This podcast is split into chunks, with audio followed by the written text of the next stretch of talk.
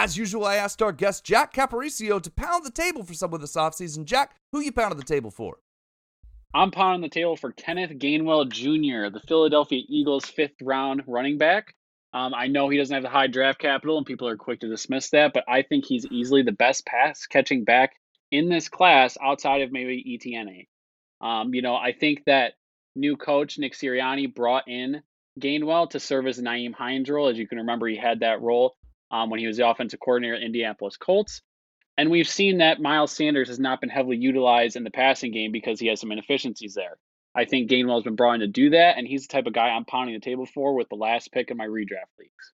I like it. I always like when we get a pound the table for a rookie because I just love rookie running backs. It's in my bones. So everybody follow Jack's advice. Go get you some Kenneth Gainwell with the Eagles. Now let's get to the show. Welcome, everyone, to the most accurate podcast. I am your humble host, Brandon Niles. My co host today is the Frank Gore of Best Ball Leagues, Chris Allen. How's it going, Chris? Frank Gore, really? Well, am I the, am I old? It's is just that, so many. It's prolific. It's prolific. That's what it is. no, no, all, all love, and I, I, do appreciate that, Brandon, and I'm happy to get a chance to talk to you. And with everything that's going on right now, with us getting close to the preseason, it really is the it, it really is draft season as of right now. And for folks that don't know, four for four is currently doing our underdog promo. Go ahead and sign up right now. Use the promo code four for four deposit 10 bucks and you get $25 plus a probe subscription to 444 which would be great because as of right now the amount of money that i've deposited over to underdog is reaching don't tell my wife territory. So I, I, would say that if you can take advantage of this deal definitely go ahead and do that. So especially with best ball mania we got the big dog going on. I'm, I'm assuming the puppy 2 is coming eh, like shortly. So all those things going on along with the private and uh, casual drafts you can do on there. Definitely get a chance if you can to go and do that because you know you'll find me in most of the lobbies that you'll probably hop into uh, if you wind up signing up using our promo. Excellent. Thank you so much, Chris. Uh, as I mentioned, we're excited to have one of the newest members of the 4 for 4 team, Jack Caporuscio, on the show today. You can follow Jack on Twitter at Clinic Cap, that's with two P's, and read all his fantastic stuff at 4for4.com. Jack, buddy, thanks for coming on, man. How you doing today? I'm good. Thanks for having me on. You know, we've only been working together for a week or so, but uh, it feels a lot longer, and I'm happy to be on here today.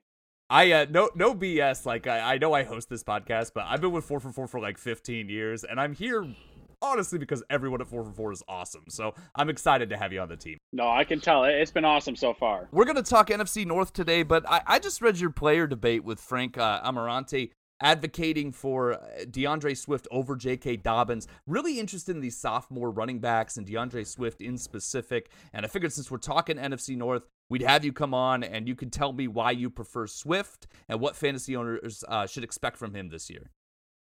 Yeah, so D'Andre Swift, a little bit of context. Last year, coming in the draft, was my RB1 in terms of rookies and talent wise.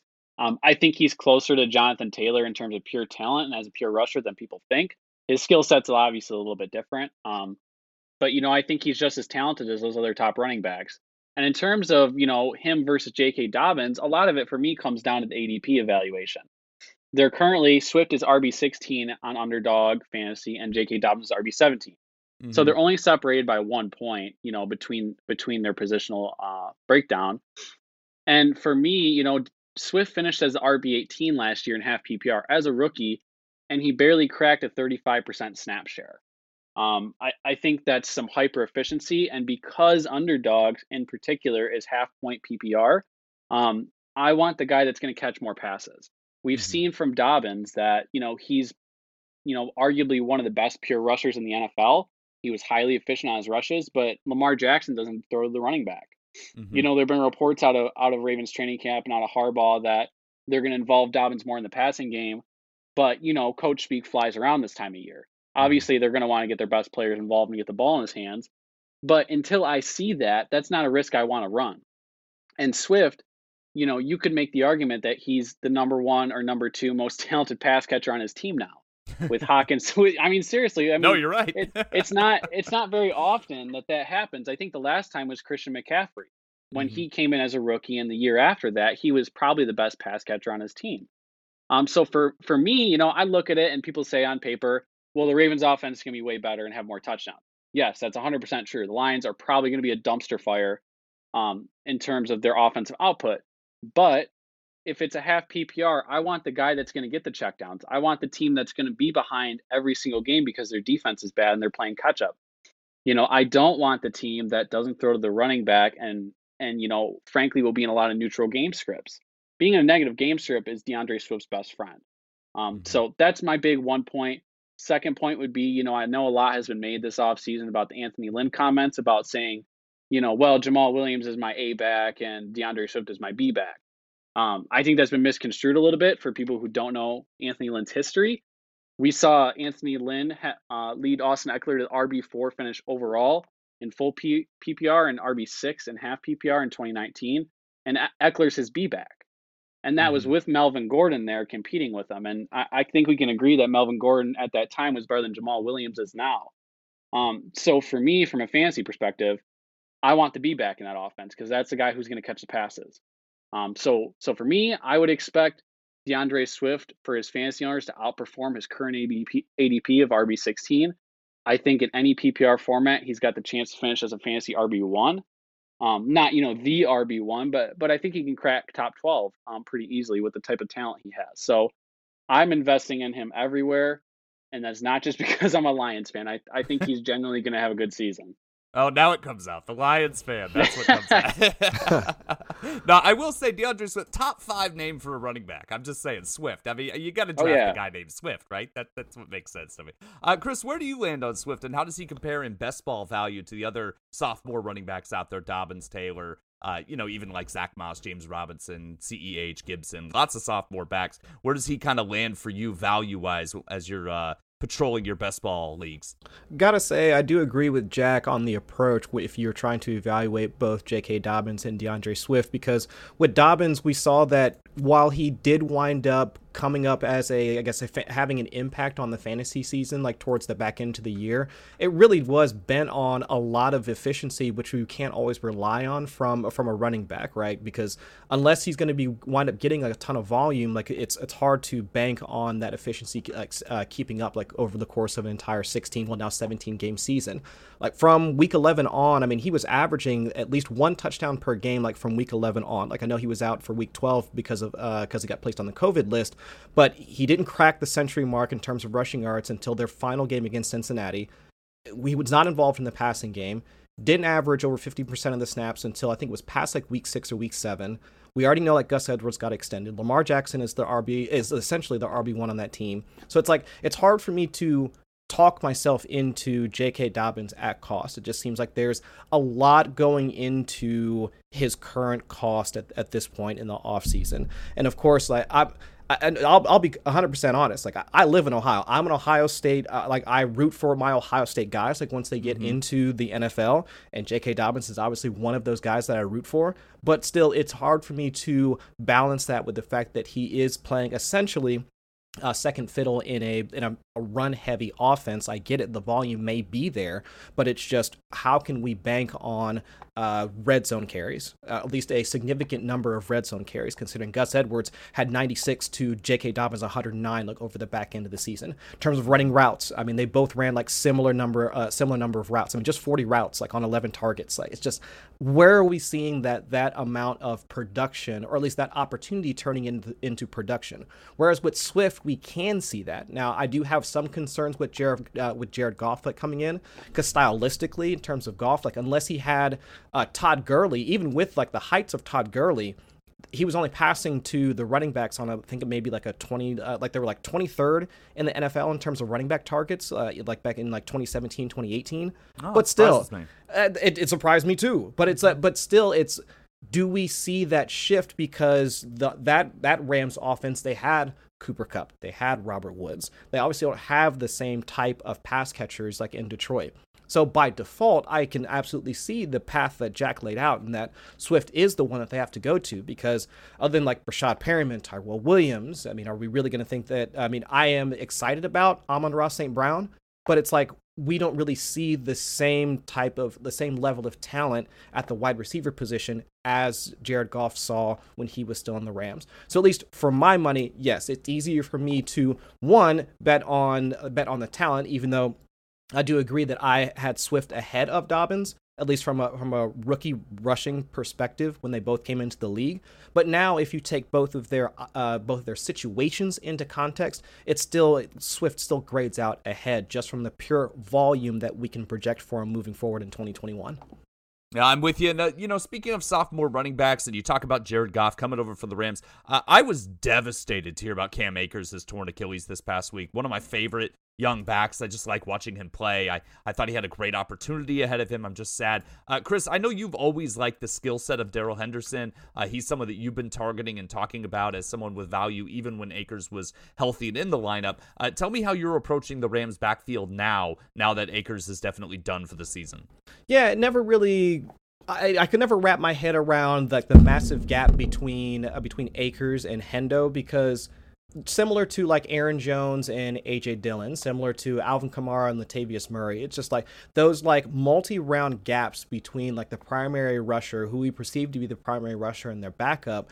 It just I I really can't reconcile like that that far of a gap because we both like we all know that there's going to be at least a significant workload for most of those backups. Like maybe a guy like alexander mattison like tony pollard like some of those guys they, they might sit even farther in the back seat like than some of the other guys that i just mentioned. But at least we know that there's some sort of just like relative like stable uh, secondary role for them on a weekly basis. And that's really mm-hmm. what what i saw more like for for darrell henderson moving in. Yes i know like cam akers he got more he started to get more in tune with that offense like during the back end of the season. But you also have to like weigh the Rams situation towards the back end of the season too. Fighting for a playoff spot. What their quarterback essentially like goes down at some like you know towards the back end of the season as well. So they have they're doing that. They're having to deal with that too. So it's just like there's some context to that situation where Akers gets like winds up taking like more of the lion's share of the workload like uh, last year. But on top of that, like Darrell Henderson, he's a good running back. mm-hmm look at his uh, his collegiate output out at Memphis. Dude averaged. I know it's a descriptive stat, but dude averaged nine yards per carry at Memphis. That's ridiculous. Now I know he wasn't rocking like this massive uh, this massive target share. I think he only managed maybe like 21, 22 receptions like per season, but still we know that he is he can be an efficient runner. And as Sean McVay, I think there was a tweet that actually just came out today uh, from Jourdan Rodrigue from a press conference from McVay, it's not it's not the ability, it's the availability of mm-hmm. Henderson. Ended his rookie season on the injured reserve. Ended last year on the injured reserve. Currently nursing some sort of unspecified ailment, as the, that, which, which is what came out of OTAs and as they're coming into camp. So it's more of can he stay healthy and be and be available to the team and available to our fantasy rosters has really held him back. So I would rather buy into that risk, especially at the current cost or at the cost he was before Akers went down. Mm-hmm. Now it's just more of do you do you want to pay this massive bump up? And I know that some folks have, especially those that are in more of like the tournament mode and doing like best ball mania and all that, they say that they don't want to invest in Darrell Henderson at all because most folks that already invest in him, they were paying that 10th, 11th round cost. I guess I fall into the the idea that well, that was prior to the Akers news. Now you're still drafting against 12 people that still need to get through 16 or you know 14 15 weeks to get to the playoffs. Those people don't have access to like that team that you're drafting against in that 12 team league they don't have access to that that cost for uh, mm-hmm. for uh, for Henderson when he was in the 10th 11th round. So it's like a brand new league and that's how you should be able to treat it. And you can also think about even once you get into the playoffs, who knows what's going to happen once we get into the back end of the season anyway. So I am kind of into uh, Henderson at his current cost. I just want to see like where it levels out. I haven't really started like too many drafts or gotten to that point to really see like where I've heard like fourth round, I've heard fifth round, I've heard sixth round uh, is the new ADP for for Henderson. So I can see folks like diving into like his current ADP just to get a piece of that. But I do want to find out. I'm waiting for the other shoe to drop. I'm waiting yeah. to see like who they sign, who they bring in. If it's Frank Gore, uh, if it winds up being Le'Veon Bell, I mean, any of the current free agents that are out there, that is what's that's what I'm waiting for because we already know, at least from what Sean McVay said, that he's not going to be playing in the preseason anyway. So it's really mm-hmm. just trying to wait and see how the team responds to this situation, and then I'll adjust from there. You know, I fourth round sounds about right to me. I like I'm okay with that. I've seen him go 11th recently. Uh, yes, yeah, I saw that too. I've seen him go 11th in, uh, overall. Uh, Jack, I want to quickly shift to uh, the Saints before we get into the main segment today, which is the NFC North fantasy breakdown of the division. Uh, I'd be remiss if we didn't talk about Michael Thomas. Bad news ankle surgery likely keeping him out first part of the season and we really don't know how soon he'll be back i've heard week nine uh, but this far out it's hard to really put a lot of stock into those actual dates that they're putting out there. Uh, how are you approaching the Saints offense with this news? Yeah, so for me, the Saints almost as a whole are an offense I'm avoiding. Um, the only real value prospect that was there before was Michael Thomas, and that and that presumed high volume he was going to get. Um, but with their wide receiver one possibly being Tre'Quan Smith, um, that that's not something I want any part of on any of my fantasy teams. The only mm-hmm. guy that I'm willing to touch um, at cost is Alvin Kamara. You know, we've talked about, there's been much talked about the splits with Kamara without Michael Thomas, and, you know, he's getting double digits tar- digit targets per game. We've seen the splits with Taysom Hill where those have gone down. We saw those last year. Um, but I think regardless of who the quarterback is, whether it's Taysom Hill or Jameis Winston, I think they're going to have to design more plays for Kamara. Obviously there's only so much you can do. You you know you can play a guy on every single snap and he can only get the ball so many times. But you know we really could see Kamara being split out into the slot I think this season more and more and then maybe Latavius Murray takes takes over more of that 1A traditional type of role um, even more than he has in, in seasons prior. Um, beyond that if Taysom Hill's declared the starter I'll I'll roster him on my fantasy teams um, especially mm-hmm. in a best ball I think somebody like Hill is one of those players you look at and you go, well, I don't think he's that great of an actual NFL quarterback, but that doesn't mean he can't be great for fantasy. You know, mm-hmm. his rushing upside alone, and because this team doesn't have any other options, um, it, it could put him in the fantasy QB one territory. We've seen that with other, you know, they call him Konami code, is where you know he's not, he doesn't have to have these prolific passing numbers to be really useful for your fantasy roster, um, and especially at the cost he's been going at, because we don't know who the heck is going to start. Um, and I, I believe that if Jameis Winston's declared the starter, then Hill's still going to see the field in some capacity, you know, like we've seen in years past, out as a tight end, a running back, wildcat type of situation. Um, but there's a lot of uncertainty there. So, you know, I would advise going with the most talented player, and that's Alvin Kamara, because either way, they're going to have to find a way to get him touches.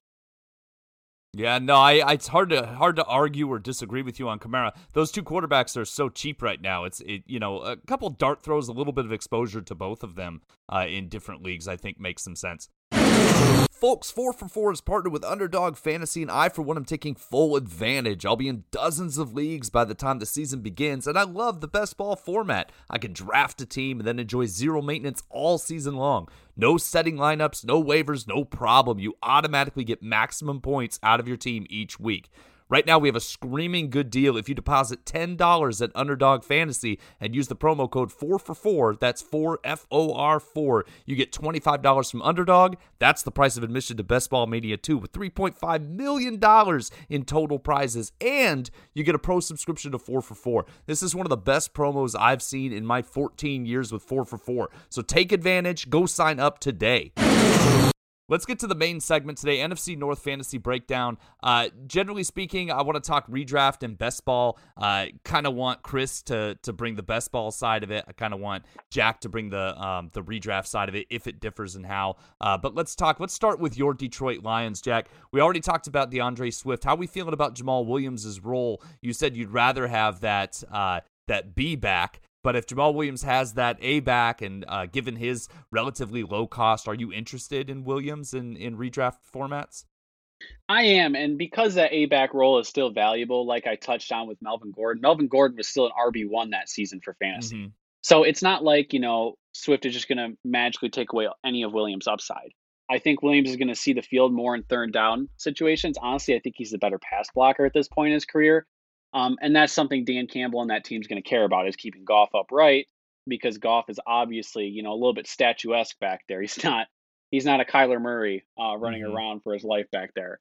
Um, but I think Jamaal Williams could see some of that goal line work, even though Swift has been pretty efficient near the goal line. Um, and we do have to consider the the concussions that Swift had last year. We have to keep that on our radar. He missed games last year, and you know, I remember Adrian Peterson saying that Swift wasn't the same. In practice after suffering those concussions. And we've seen that happen before with Lions running backs, unfortunately, as I, I can recall Jahvid Best. Oh, um, yeah. You know, so it's one of those unfortunate things you don't want to talk about. But if we're talking about, you know, winning money and winning fantasy leagues, we have to take that risk into account. I love D'Andre Swift more than the next guy. Um, but Jamaal Williams is the type of guy I, I would take, you know, late in my draft just in case something happened because I, I do think Williams is a talented running back. And if Swift were to go down, I could see him as a high end RB2 to low end RB1 in those weeks that he starts. Chris, uh, 12th round. He's like RB 44 and underdog ADP right now. Check out 4 for 4's um, underdog ADP app. It's fantastic. Uh, are you a lot of exposure to Jamaal Williams in, across your best ball leagues? I have a lot of exposure to Jamaal Williams, uh, because one of one of the things that I've like kind of slowly started working into like my my teams is that I try and uh, work in some of those like elite wide receivers early, and then I'm just looking for value running backs, and Jamaal Williams is one of those uh, value running backs that I am trying to identify like later in drafts. Like him, I know with like we mentioned earlier, like Mattison, James Conner, like Gus Edwards, like uh, all, all Darrell Henderson up until like last week. I mean, all those mm-hmm. guys kind of fall into that same bucket of if you wind up taking a running back early or like one to two running backs early and you're trying to fill out and getting to you know five run four or five running backs later he profiles as one of those guys that you would want on your team. And since we know that he can be useful in both the pass uh, both the passing game and also in the rushing game i mean he is the ideal guy to try and fit into your lineup at some point in the draft yeah, I like uh, the hyper Rojo. You got to do a little bit of hyper J Will too, right? Mm-hmm, like uh, exactly that, has that as that RB forty roster. Uh, you know, kind of piggybacking off that, another guy that's pretty much free that's available really late. Uh, Jared Goff. He averaged, you know, over his career, two hundred sixty three yards, one point five five touchdown passes per game. Those aren't bad numbers. Those are those can get up into fringe uh, QB one territory or at least solid QB two territory. Uh, We've got him ranked all the way down at 28. John does. Nobody's really giving him any credit. Obviously, we worry about the targets. Uh, is he worth a dart throw in any of your best ball leagues, Chris? I, I can see if you want to go like the very the three quarterback strategy. So let's say that if you completely fill out your roster, I mean you go at least one to two elite RBs early, maybe grab like like I mentioned earlier one of those high upside RB twos. Also, you're doing uh, like wide receiver early and often. Maybe you grab a TJ Hockenson or like a tight end one along with that. So let's say you've got I mean, just high end players at all the other skill positions, and then now you're trying to fill out the quarterback position later. Sure, you could throw a dart throw at Jared Goff as one of your three quarterbacks. So let's say if you wind up taking, let's say, off the top of my head, a Ryan, uh, again, somebody might come and yell at me because the bye weeks are, are messed up or whatever, but let's sure. say like Ryan Fitzpatrick, uh, Deshaun Watson now considering his current situation, and then you throw in a Jared Goff. Mm-hmm. Why not? I mean, you can at least cobble together enough quarterback one weeks like off of each of those three guys throughout the entire season that it could wind up working out for you. So it's not the absolute worst idea. Jack, uh, any interest in Goffin in redraft formats, or is he too far down the list to give any kind of exposure? In most traditional redraft leagues, you know, your 10 team, 12 team leagues, I don't have any interest in them. I'm not a guy who likes to roster a lot of quarterbacks. I think um, that's a move to set up for failure in redraft leagues. I could see him being a type of guy you stream. Um, it, you know, if your main quarterback's on a bye week or maybe he has a great um, matchup that week. And I will say for you know a small case of support for him, like I said with Swift, they're going to be in negative game scripts. Um, so mm-hmm. you know the chances are that Goff is going to have to throw a lot, um, probably more than he had to with the Rams the past few seasons because they've they've always had a good run game. Um, so not really in most, but um, he's somebody to keep an eye in if you need a streamer late down the season.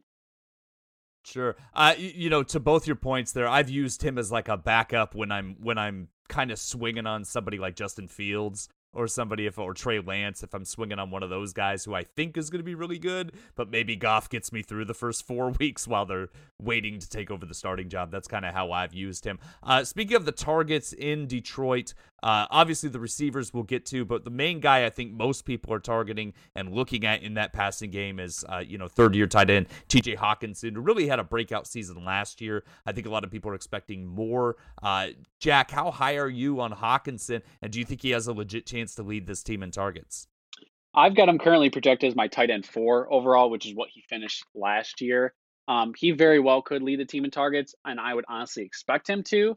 Um, I could see him becoming Goff's, you know, safety blanket if you want to put it that way. Uh, and he is a great red zone threat. My only concern with Hockenson and the, the type of hype he's getting now, because last year he was a genuine sleeper. Now we've seen him do it, and people are all over him, especially in a format like best ball. Um, and my concern is he already basically led them last year. That He had how many games without Kenny Golladay, and he still finished as a tight end four. And I think that he's he might struggle to see some touchdowns because of the offense. It might be inefficient. I don't think they're gonna have a lot of scoring opportunities. You know, I don't think they're gonna be in the red zone a lot. So, you know, I think he's gonna solely rely on volume. He's a great option for something like a full PPR league. Um, you know, he could give you a pretty pretty safe floor, but it's gonna be hard to crack into that elite tier of the top three. You know, your your Kelce Kittle Waller. I think those guys are pretty established, and, and Kittle was out a good chunk of last year, and he still only finished as the tight end four. Um, so so I like him a lot. He could lead the team in targets, but he's I think it's still going to be hard for him to to crack that you know truly elite tier. Sure, uh, Chris. I, I've got a lot of Hockenson because he's kind of slipping. You could it'll cost you a sixth round pick to get him, but right now his ADP on Underdog is lower than Kyle Pitts, lower than Mark Andrews, which hasn't always been the case this offseason so far. Uh, how are you looking at TJ Hockenson? Are you looking at tight end in the sixth round, or are you doing one of those get the top three or wait till later? How are you approaching that position in best ball this year? I think Jake, Jack laid out the the right case like for Hockenson at this point because we do think that there's at least some risk to the fact that like while his targets might increase, the overall offensive efficiency like might take a step back. Red zone efficiency will obviously take a step back as well. So if that's the case, then really we're only relying on a weekly targets in order to get there. Which in some cases, sure, that might that might be okay, but we really need the touchdowns in order to, in order to really sustain that that volume at that particular position. That's why Robert Tonyan wound up being such a big thing because it was just week after week. Aaron Rodgers was leading the team like down the field, and then Tonyan was capitalizing off of some of those touchdown drives that wound up making him much more of a fantasy star, but we don't really see that in the realm of possibility for Hockenson. So that risk, I think, is somewhat priced in, considering like right now, as you mentioned, he's currently going as like tight end five, tight end six, like somewhere in that range, like past Pitts, past Andrews. And so before you really want to dive into any of the rest of the guys that currently go after him, like Goedert or Logan Thomas or Tyler Higbee. I mean, most of those, those other guys that are currently going after him from a tight end perspective, each of them have their own warts that can be mm-hmm. uh, can be associated with them, whether it be competition for targets on their own team, um, whether we haven't really seen them do it for extended period of time. Hockenson really doesn't have that. It's really just the his current environment, like the team environment, like with switching from Goff, losing Kenny Golladay. That's really what's sticking to. That's the risk associated with Hockenson Is if the entire offense craters around him, then really what do we have on a week to week standpoint? But as you mentioned, I mean, currently where he's uh, where he's going in drafts right now, I do think the risk is, at least for the most part, mitigated. So I think he would be one of those last tight ends. I think maybe Tyler Higbee, I think, which is going, I believe, like tight end seven, like uh, right after. Uh, right after Hawk, I think those guys are the last ones that I would take from a best ball perspective and say, all right, I'm just going to take one other tight end and then I'm good afterwards. Uh, but I, I do mm-hmm. think that he is he is one of my uh, current targets, like from a tight end perspective, for sure. Yeah, I'm with you. Goedert's the last tight end that I only take two. yeah, exactly. That's, that's where so I, I think that's well. Uh, so, Chris, do all we right. want any of these wide receivers? We talk about all these wide receivers. We got, you know, Quintez Cephus and Breshad Perriman, and you talked about Amon-Ra St. Brown earlier. Uh, Tyrell Williams is kind of floating around. Do we want any of these receivers at all? Um, uh, Perriman, I think I have taken some stabs at him and Tyrell Williams. I mean, Perriman, like while I know he's been in the league for a while, I mean, bounced around from what like Baltimore down to Tampa, now up to Detroit. I believe it was what was that that, that playoff game where it was essentially just him. He was this like the last man standing because Godwin was hurt, Mike Evans was hurt, and then he wound up having, I believe, he wound up cracking the century mark on like just over ten targets like during that game with Jameis Winston. So I I think that the possibility is there. I think that there's still some talent there. So Perriman is the guy that I've been taking. Perriman is the guy that I've been taking more stabs at because from Tyrell, any sort of I guess significant development from him as a as a uh, as a wide receiver. I, I want to see more in terms of route running. I want to see more in terms of diversifying uh, his route tree and being able to use be used more as a I guess a wide receiver one, almost like what we saw from Will Fuller last mm-hmm. year. With the loss of DeAndre Hopkins, could Will Fuller really turn from a deep threat guy into more of an established like wide receiver one? And we saw that. Haven't really seen Tyro Williams really make that pivot to actually being a wide receiver one or having other like other routes in his repertoire in order for the in order to earn more targets from his quarterback. And if we're not really expecting Jared Goff to really start targeting like down the field even deeper, then really where is that opportunity going to come from a guy like Tyrell Williams? But where they're going at in drafts, uh, it doesn't really matter at that point, really, does it? I mean, to be quite honest, uh, where mm-hmm. I mean, Breshad Perriman as of right now going as wide receiver 73 over an underdog. Tyrell Williams just a couple of wide receiver positions back. I mean, they're in the 160s in terms of ADP. Mm-hmm. I mean, if you're looking for a wide receiver that you think could wind up seeing at least like eight to 10 targets on a weekly basis, which for the most uh, since we're talking about negative game scripts, it's well within the range of outcomes for either of those two guys. Taking a stab at either of them isn't the worst thing, but if I'm going to put my chips on either one of those guys, it's been Perriman. Yeah, you know, I've actually been taking a lot of uh, a lot of these Lions wide receivers. Um, kind of all three of them: the the Tyrell Williams, Quintez Cephus, uh, Breshad Perriman. I've I've taken all three of those. Oh, Amon-Ra St. Brown, so all four of them. I've been doing that a lot in my um hyper fragile builds and my zero running back builds not so much because i'm not usually looking at stabs at the wide receiver position in the 14th round or later because as you mentioned that's where they're available in underdog. But you know those hyper those hyper fragile builds where i'm i've got eight nine receivers i'm usually looking at somebody with that kind of upside. So i've sprinkled all four of them into my lineups um and and i think they fit a lot in whether it's like a self-contained three dollar league uh, over at underdog or or the best ball mania tournament at $25 uh, that best Best Ball Mania tournament, it pays out a million and one dollars to the winner. So getting kind of uh, stabs at anyone who could put up, possibly put up wide receiver one, wide receiver two numbers has kind of been nice for me. Um, Chris, uh, when you're doing these best ball leagues over there, uh, does it matter on the tournament uh, style that you're doing and how you're diversifying your lineups and how you're approaching these unknown teams like the Lions? No, not particularly, because when I'm when I'm looking at some of those unknown teams, it really is trying to diversify because uh, as much as I can across those teams because I know I don't have all the answers and trying to rely on like a single beat report or whatever to really shift my in order to shift my my thought process when uh, when investing in each of those guys it hasn't really it hasn't been as profitable for me. It's just saying that I don't know so I'm going to try and uh, take as many of those these guys and uh, and but be as diverse as possible across each of those teams. So from Detroit to the Jets to the Patriots, I mean to any of those teams that we really just don't have enough information on how that offense is going to shake out. That has really been like my approach. But the other thing from a tournament perspective and this is what I've started doing over the last maybe couple months or so is start focusing on the end of the season. Some of those matchups that are coming that we'll need and we'll need to capitalize on and we'll need to maximize our exposure to in order to really push our teams over the edge and advance throughout those tournaments. So at least for let's say like New England, playing against Jacksonville, like in week 17. Like we know that there's at least going to be some points scored, but where is that going to come from? So that's where I'm looking at either like Jakobi Myers or like Nelson Agholor for there. For Jacksonville, it's like uh, Marvin Jones, Viska, and those guys. I mean, but, but I mean, but for the offenses that we don't know a ton about, it's really trying to create those micro correlations within your lineup so that if I wind up taking, let's say, a Laviska Shenault early, let me try and back that up with uh, Jakobi Myers later or Hunter Henry or Jonnu Smith later in order to mm-hmm. get access to that Week 17 game. Same thing for, uh, let's say, the Jets. So the Jets play against Tampa Bay in Week 17. So if I'm, let's say, drafting Tom Brady and maybe stacking him, like the easy stack would be with him and like Mike Evans or Chris Godwin. But let me grab, let's say, let me throw a dart at, let's say, even like Elijah Moore later, Jamison mm. Crowder later, or heck, like Denzel Mims. I mean, who's yeah. going at like the very back end of drafts, who's like actually one of those ideal, better, and best ball type of wide receivers. Detroit specifically, Detroit's playing against Seattle in week 17. You know that with Seattle's weak defense, that could wind up being a decent game. So it's like any of those guys, like if I'm going to try and you know, take a stab at those guys. I do try and take a look at my lineup see if there's any way that I can kind of harness that back into the season game where we know that there's likely going to be points scored, and then try and find a way to weave some of those guys into weave some of that exposure into my lineup. Yeah, th- which makes perfect sense. Uh, Jack, do do you have any like favorite underdog targets and how your approach differs there versus redraft? Yeah, so I keep finding myself investing in the Jets and the Colts for whatever reason. I they just I get through the draft and then all the values are there and I'm like, oh, I can't stop taking Zach Wilson. Like I don't know what it is.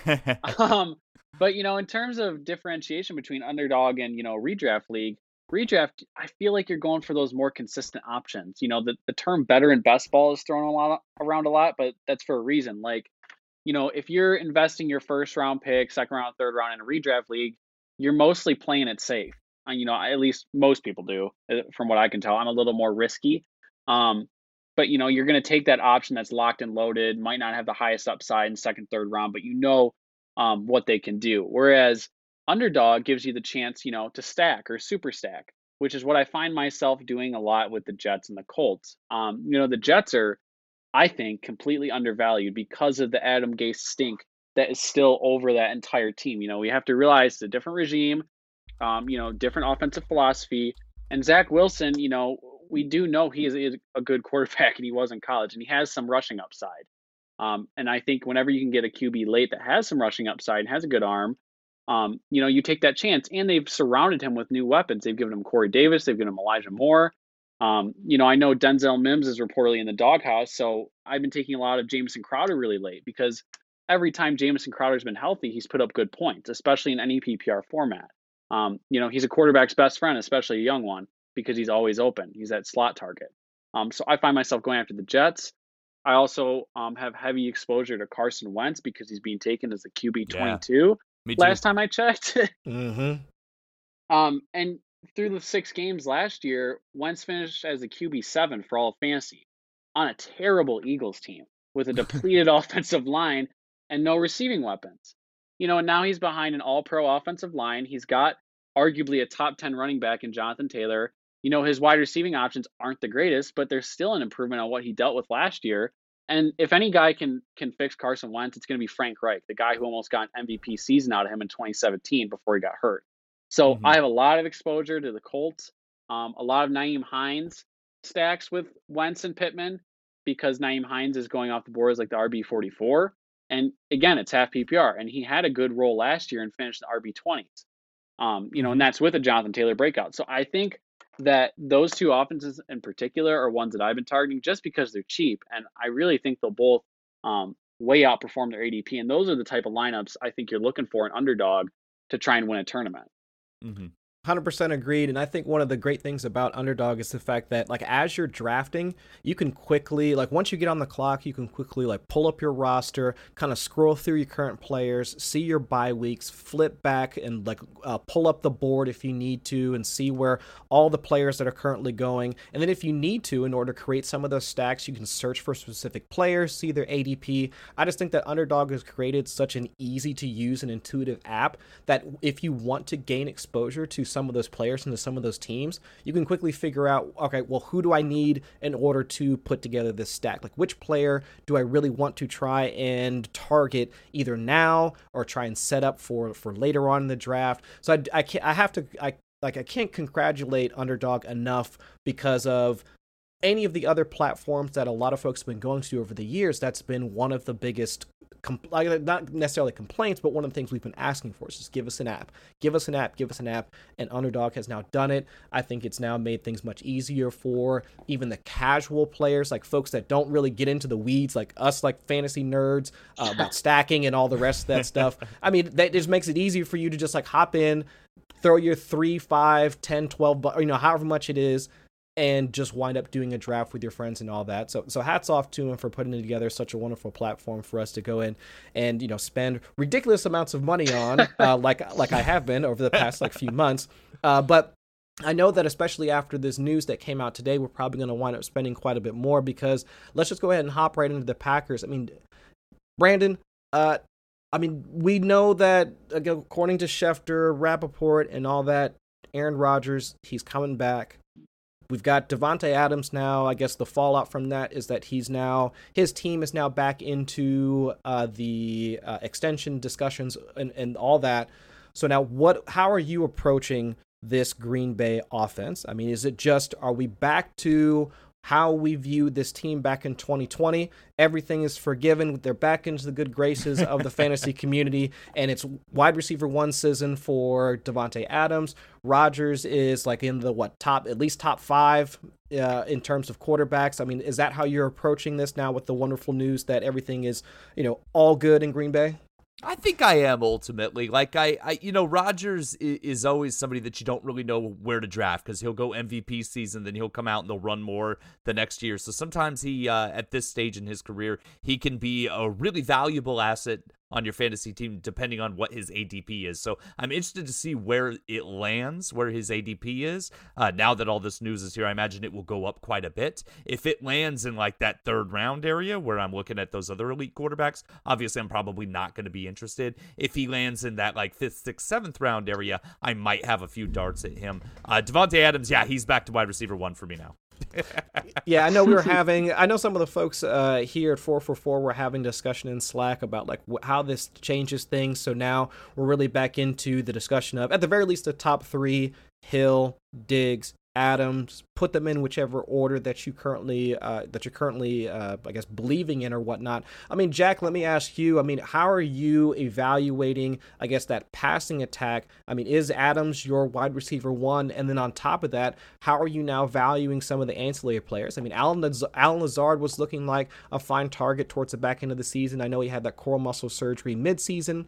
Um, I mean, Marquez Valdes-Scantling for the deep targets. Now they've also added in Amari Rodgers. The rumor, uh, I guess I saw earlier from who is it? Uh, I think like Trey Wingo or something like that, saying that Randall Cobb needs to come back. I mean, there's all these other pieces, right, mm-hmm. that now are unlocked or at least possible or viable as best ball or fantasy options with Aaron Rodgers returning. So outside of the mainstays in Aaron Jones, Davante Adams, maybe throw in Robert Tonyan if you want to do you even do we should we care about some of those other guys that are sitting behind them and which ones are you trying to target the most yeah so just the first part of your response um you know adams wide receiver one for me he still isn't um even prior to all of this news and speculation about Rodgers and Adams and the last dance picture and all of that um I didn't have Adams as my wide receiver one. He's wide receiver two to three, and it's close. It's not like I'm saying, you know, oh, Adams is going to fall off a cliff.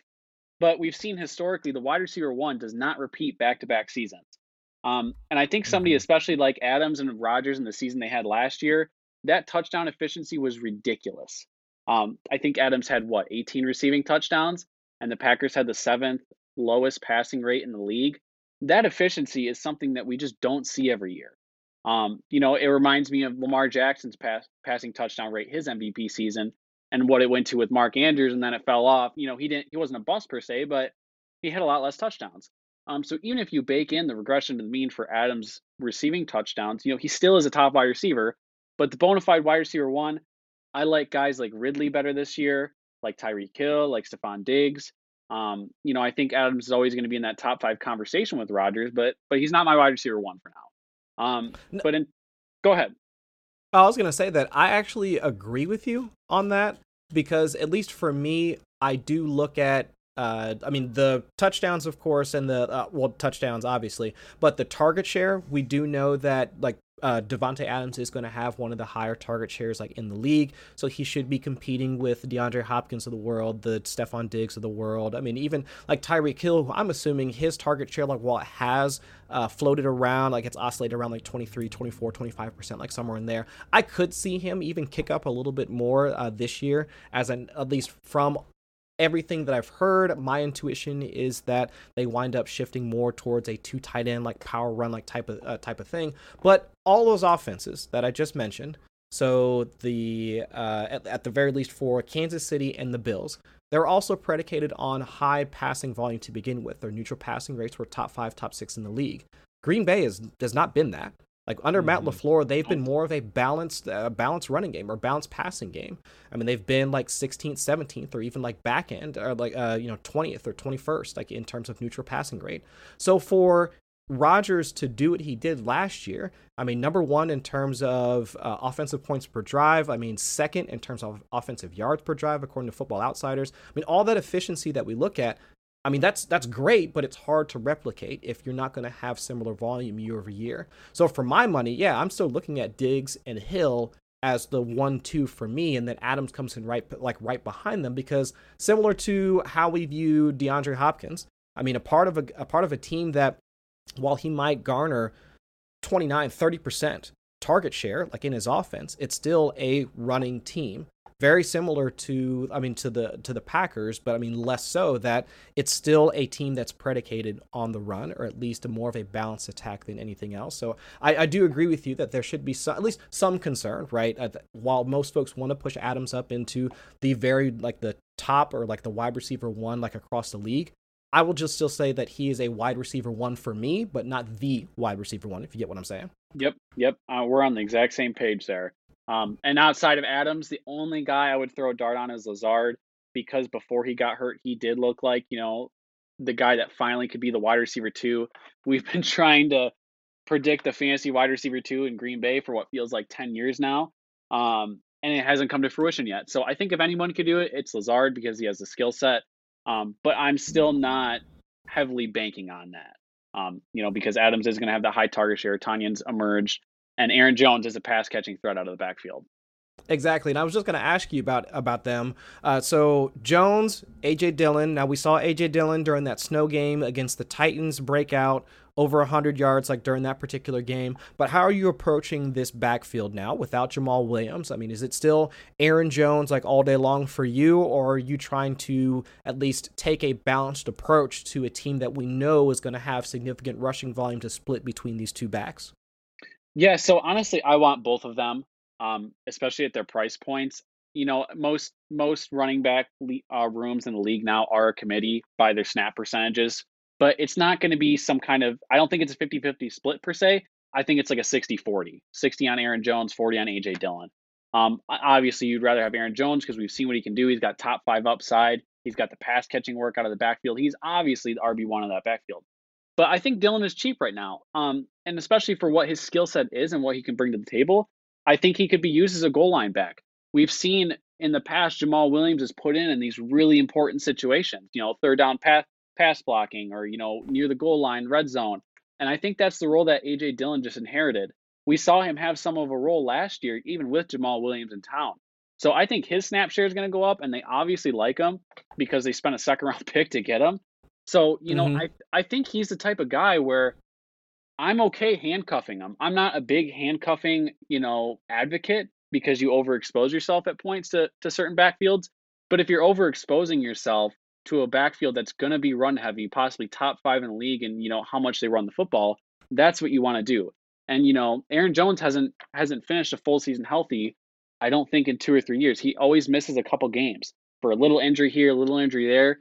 And those are the games that, you know, Dillon can finish top 10 that week because he is a good running back. You know, contrary to oh, popular yeah. belief, he's not some kind of plotter in the backfield. Um, the quad father can get it done. So, you know, oh, I, I, love that. I love that nickname. so I do want both of them, especially at their their price tags. So uh, shockingly, we're running long because that never happens on this show. Uh, let's let's shift let's shift to the Bears. Uh, talk about running backs and tandems. Uh, David Montgomery uh, going in the fourth round. Jack uh, Tarik Cohen's pretty much free. first off, like, do you think Cohen's going to resume his pass catching role? And then second, David Montgomery. They say they want to feed him. Is he a value pick in the fourth round? So I think Montgomery and Tarik Cohen these two these two talking points are tied to the hip. I think that's what's going to mm-hmm. make make or break if Montgomery ends up being a value in the fourth round. Fourth round's obviously the RB dead zone. Um, so, you know, the hit rates are lower historically there. But, you know, Montgomery, I think, is one of those cases where we've overcorrected on him. You know, he finished high last year because he had a perfect opportunity, perfect back half schedule, all those things that have been talked about. Um, and now people are saying, oh, well, it's because he had this perfect schedule, he did well, not because he's actually good. And I don't think that's the case because we remember how much hype he got coming out as a rookie and he, burned people. And then he was a mm-hmm. value last year, and then it, the hype skyrocketed, and now the hype is back down. He's he's a weird case scenario of these hype trends and how you can mm. profit on them for a value. Um, so I do think he is a value pick in the fourth round. I think he could return close to second round value, um, but that is going to depend on Cohen. Cohen has started the training camp on the pup list. Um, yeah, so, not a good sign. no, not at all. Because the argument against Montgomery the whole offseason has been, well, Cohen's coming back and he's going to take away the pass catching opportunities. And I myself have made that argument too. But all the reports about Cohen right now, they said he looks stiff in practice because he tore his ACL. He doesn't look good. He's on the pup. All of these should be red flags for people saying, well, he might not resume that pass catching role right away. He's not going to be out there in the slot or out there on pass catching downs if he can't do it. Um, you know, we've seen Montgomery get it done and get it done at a high level in the passing game. So I think that Montgomery is going to be one of those cases where I think he's going to have a really strong first four, six, maybe seven games. Um, but once Cohen is healthy and starts eating into his receiving work, if he comes back to form, you know, that's assuming health, then he'll start dropping off a little bit. But right now, in the fourth round for a potential RB one and PPR formats, I you can't you can't ignore that. Yeah, he's definitely been a target of mine if I'm going running back in that dead zone. Uh, Chris, let's shift to the receivers in Chicago. They just traded away Anthony Miller. Obviously, Allen Rib- Robinson is the prize there. It'll he'll cost you a third round pick. Uh, and then Darnell Mooney, kind of interested. I know you uh, have liked a little bit of him as well. Uh, so, how are you approaching Robinson and Mooney? And is there anyone else in Chicago with Miller gone uh, that maybe is worth a stab late? Other than Cole Kmet, I mean the the tight end. I mean the, those are really the only pass catchers that I have any interest in from a best ball perspective. I mean Mooney, we saw like the the flashes of him starting to break out, of him being able to one create separation, not just on the intermediate but the deep routes. I know that he was not necessarily a darling of Matt Harmon's fantasy uh, uh, reception perception, but at least he graded out well on, on most on most of those routes where mm-hmm. you do need some timing with the quarterback. You do need to be able to at least put yourself in a position that the quarterback can uh, earn some of that trust on some of those routes, and Mooney was able to do that uh, just in his first year. So now, really, the only question I do have with a guy like Mooney is who's going to be his quarterback. Now, if it's Andy Dalton, I'm not as secure, at least I'm not as confident in Mooney really being a fantasy, uh, guess, producer if Dalton is going to be the one that's under center because we did see at least some uh, like some characteristics or at least some flashes of that uh, being a possibility for Dalton last year because we saw uh, guys like a uh, guy like Michael Gallup starting to produce like down the stretch last year when uh, when Dalton was still in Dallas. But at least I'm not gonna like hang. I, that's nothing I want to hang my hat on. So I would rather see Justin Fields like come into uh, like uh, come under center, uh, take over the starting job because at least from a deep ball perspective, that is one of his calling cards. I mean, Justin Fields like while he wasn't asked to do it a ton when he was at Ohio State, again another one of my guys. I mean, when he did do it, he was one of the more accurate passers at that level of the field uh, as compared to any of the current prospects that came out, whether it was Trevor Lawrence, whether it was Zach Wilson, I mean, even Trey Lance. I mean, deep ball accuracy was actually one of the things that Justin Fields graded out quite well at. So, depends on when we see Fields actually take the field and mm-hmm. we actually see Mooney's true talent as a wide receiver access. But for right now, at least from a volume perspective, Mooney winds up being the one to benefit from the loss or at least the uh, transition of Anthony Miller down to Houston. So I think. But for where he's currently going at in drafts and where I can see Mooney start to get pushed up, I mean, a lot of the guys that he's currently going around, I just would rather have anyway, unfortunately, because let's say even before he was moving, uh, even before like uh, the Anthony Miller trade got uh, got announced, it was I mean he was going around like uh, let's see like DeVante Parker, let's see uh, Rashod Bateman, Corey Davis, Henry Ruggs, like Marvin Jones, like currently going after him. Marvin Jones, I definitely was a target of mine like currently before that, and same with uh, same with Ruggs to uh, to some extent. Bateman semi, but it's just the company that he keeps in terms of ADP if he winds up moving up even higher. Because let's see, if you had to make the choice between a guy like Michael Pittman and uh, uh, Michael Pittman and Darnell Mooney, I'm taking Michael Pittman. If you had to make a choice between Jarvis Landry or Brandin Cooks, that are currently going at 45 and wide receiver 45 and wide receiver 46 on underdog, still rather any of those guys. So it just, I want to see what that ADP bounce is going to look like before I make any changes. But at least for right now, it looks pretty good for Darnell Mooney. I can completely understand what you're saying there, Chris. Um, I think my X factor with Mooney is tied directly to Justin Fields. Fields mm-hmm. was one of the best deep ball passers in college football, and Mooney fits that skill set so well. You know, Allen Robinson's traditionally been more of the possession guy in this offense um, and hyper targeted, but I think if Fields takes the field early, um, Mooney could be one of those league winners at his ADP, and I honestly mean that. Oh, yeah. I think I think he could finish as a high upside um, wide receiver two to wide receiver three. Um, he's obviously a better in best ball if he's not consistent, if he's a home run hitter. But I really do think if Fields sees the field early, he he really can can win some leagues for people. Um, and in the case with Fields, he's the type of guy in a traditional redraft league, which I, am okay taking as my second quarterback. Um, in the case of Fields, if I want him, I'm going to take somebody safer, like a Kirk Cousins, who could still finish as a fancy QB one, and then leave Fields as my QB two and hold on to him until he takes, you know, until he sees the field. Um, because with we all know with those rushing quarterbacks that they are fantasy cheat codes. Oh yes, um, and we know that Fields is going to run the football as as much as Matt Nagy wants to do with them. If he wants to keep him in the pocket, Fields is going to play to his skill set. Um, and the Bears aren't the best offense in the world; they're better than most. But I, I really do think that Fields can can um, get on the football field right away. And once he does, on the football field right away. And once he does, he can be a fantasy QB one. Don't disagree with that at all. And let's move on to the final team that we're going to cover today, like in the NFC North, and it's the Minnesota Vikings. Now, Jack, I mean, is it really that easy to say that if you're in the 102 spot, you're drafting Dalvin Cook? I mean, is, is it really that simple? Because that's really been my approach this far throughout the entire offseason.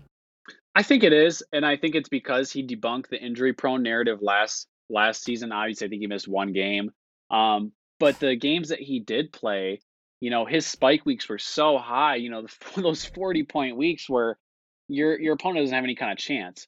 Um, you know, and Dalvin Cook's one of those rare running backs that is just involved in the passing game as he is in the running game and has just his upside there. Um, so for me, he's like a souped up Alvin Kamara in terms of his upside. And, you know, the Vikings are still going to rely on him. They gave him a big money contract. And, you know, barring health, I, I don't see any path where he doesn't finish as a, a top three option. And that's really what you're looking for between picks 101, 103 is safety, but with crazy upside. 100% agree and i think from looking at their if for folks that buy into this sort of thing looking at their strength of schedule i mean minnesota has like one of the best schedules at least from a uh, from, actually from a running and passing uh, defense perspective to start off the season. Their first like six games let me read them off real quick. Cincinnati arizona seattle cleveland that could be bad detroit and then carolina. So really just like one maybe two depending on where carolina's defense is at uh, that might scare you off for a little bit but at least during that like early part of the season where we know we need to start off strong, I mean that Minnesota offense with Dalvin Cook really being the focal point of that because we know they've been bottom three in terms of uh, neutral passing rate, uh, but in the uh, also in terms of uh, red zone passing rate the past like few seasons. I mean that should be at least the signal that Dalvin Cook is really going to be one of the beneficiaries like of that offense. And as you mentioned, Jack, I mean over like 80% of the team's rushers throughout like most of the uh, when he's been active. Also like hitting on ter- uh, in terms of like a 7 8% like target share when he is when he is active as well catching some of those dump offs from Kirk Cousins. But now the guys that are going to be catching some of those downfield passes I mean Justin Jefferson we saw what he could do last year. I mean coming right out of the gate we thought he was more of a slot receiver coming out of LSU, completely turns the league onto this Minnesota passing attack. Are you buying into Justin Jefferson in year two, given his current price tag, currently going like towards the back of the, I mean, end of the second round, early third round? I mean, high wide, uh, like high cost. I mean, are you buying it or are you trying to avoid him? I think I'm more in the avoid category for this one. Um, and that's not because Jefferson isn't good. You know, Jefferson set the world on fire last year, and he wasn't the a wide receiver one on the field right away. If you remember, you know they all the reports of Olabisi Johnson taking his, his snaps in training camp in the first couple weeks. Jefferson wasn't the starter, so that's I remember on, that. yeah, you remember the hype train saying, "Oh, Jefferson's yeah. bust" and all this. Uh, so you know he has more games to his potential than what we saw last year. But at a at a second round, third round pick, um, considering some of the other wide receivers going in that range, he is an avoid for me. Um, but I think Jefferson is one of those cases that if you really love him and you really believe he's got top five upside, that that you take him. Obviously, you know that's a. I'm not a big get your guy person, but Jefferson's one of those guys where if he hits like you think he can, you know he's going to win you weeks. So I I can't knock that taking him a second, third round. Um, but for me in those in those rounds, I'm going to go elsewhere.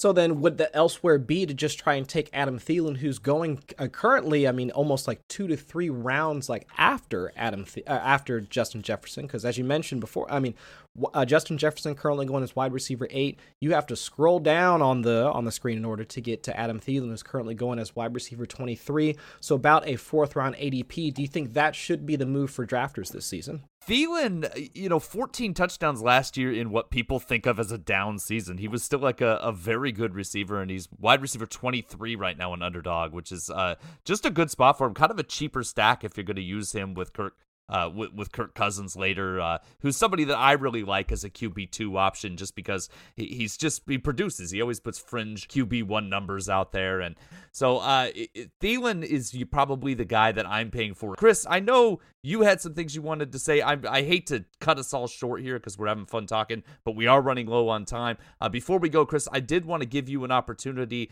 to discuss the giveaway that you wanted to put out.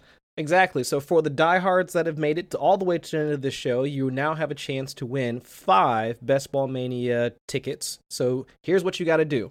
Because we love her so much, go follow Jen Akins, Jen Akins actually, let me say it correctly before she gets mad at me. Jen Akins on Twitter. I need to see proof that you follow Jen on Twitter, and then you also need to tweet at both of us and tell us both what is her favorite college, what is her favorite position that she likes to write about, and who is her favorite player at that position. The first person to, to give me to show me all three things: a picture that you follow her, what her favorite position is, and who her favorite position or player at that position is, you will be getting five Best Ball Mania tickets. So hurry up, do some research, find out uh, more about the wonderful Jen Eakins who works here at 4for4, my editor that makes me look good as I'm writing some of the content here for 4for4. But once you do that, I will let you I will get you entered and you will wind up with five Best Ball Mania tickets like on your account, assuming you have one. If you don't have one, go back to the promo that we talked about earlier. Go ahead and sign up for Underdog Fantasy with the promo code 444. Deposit 10 bucks, get 25 plus the pro subscription.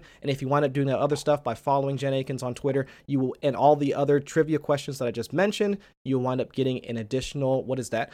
Five times 120, that's $125 added to your account in order wow. to do the Best Ball Mania. So do that and hit us up. Hurry up.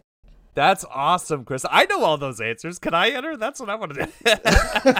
it's got to be for our followers, man. Oh, that's right. Uh, thanks, Chris. Uh, everyone be sure to follow Jack on Twitter at Clinic Cap. That's Cap with two P's. And check out his stuff at 4for4.com. We'd like to thank Jack for joining us today. Chris, always a pleasure. Uh, do you have any final thoughts before we go?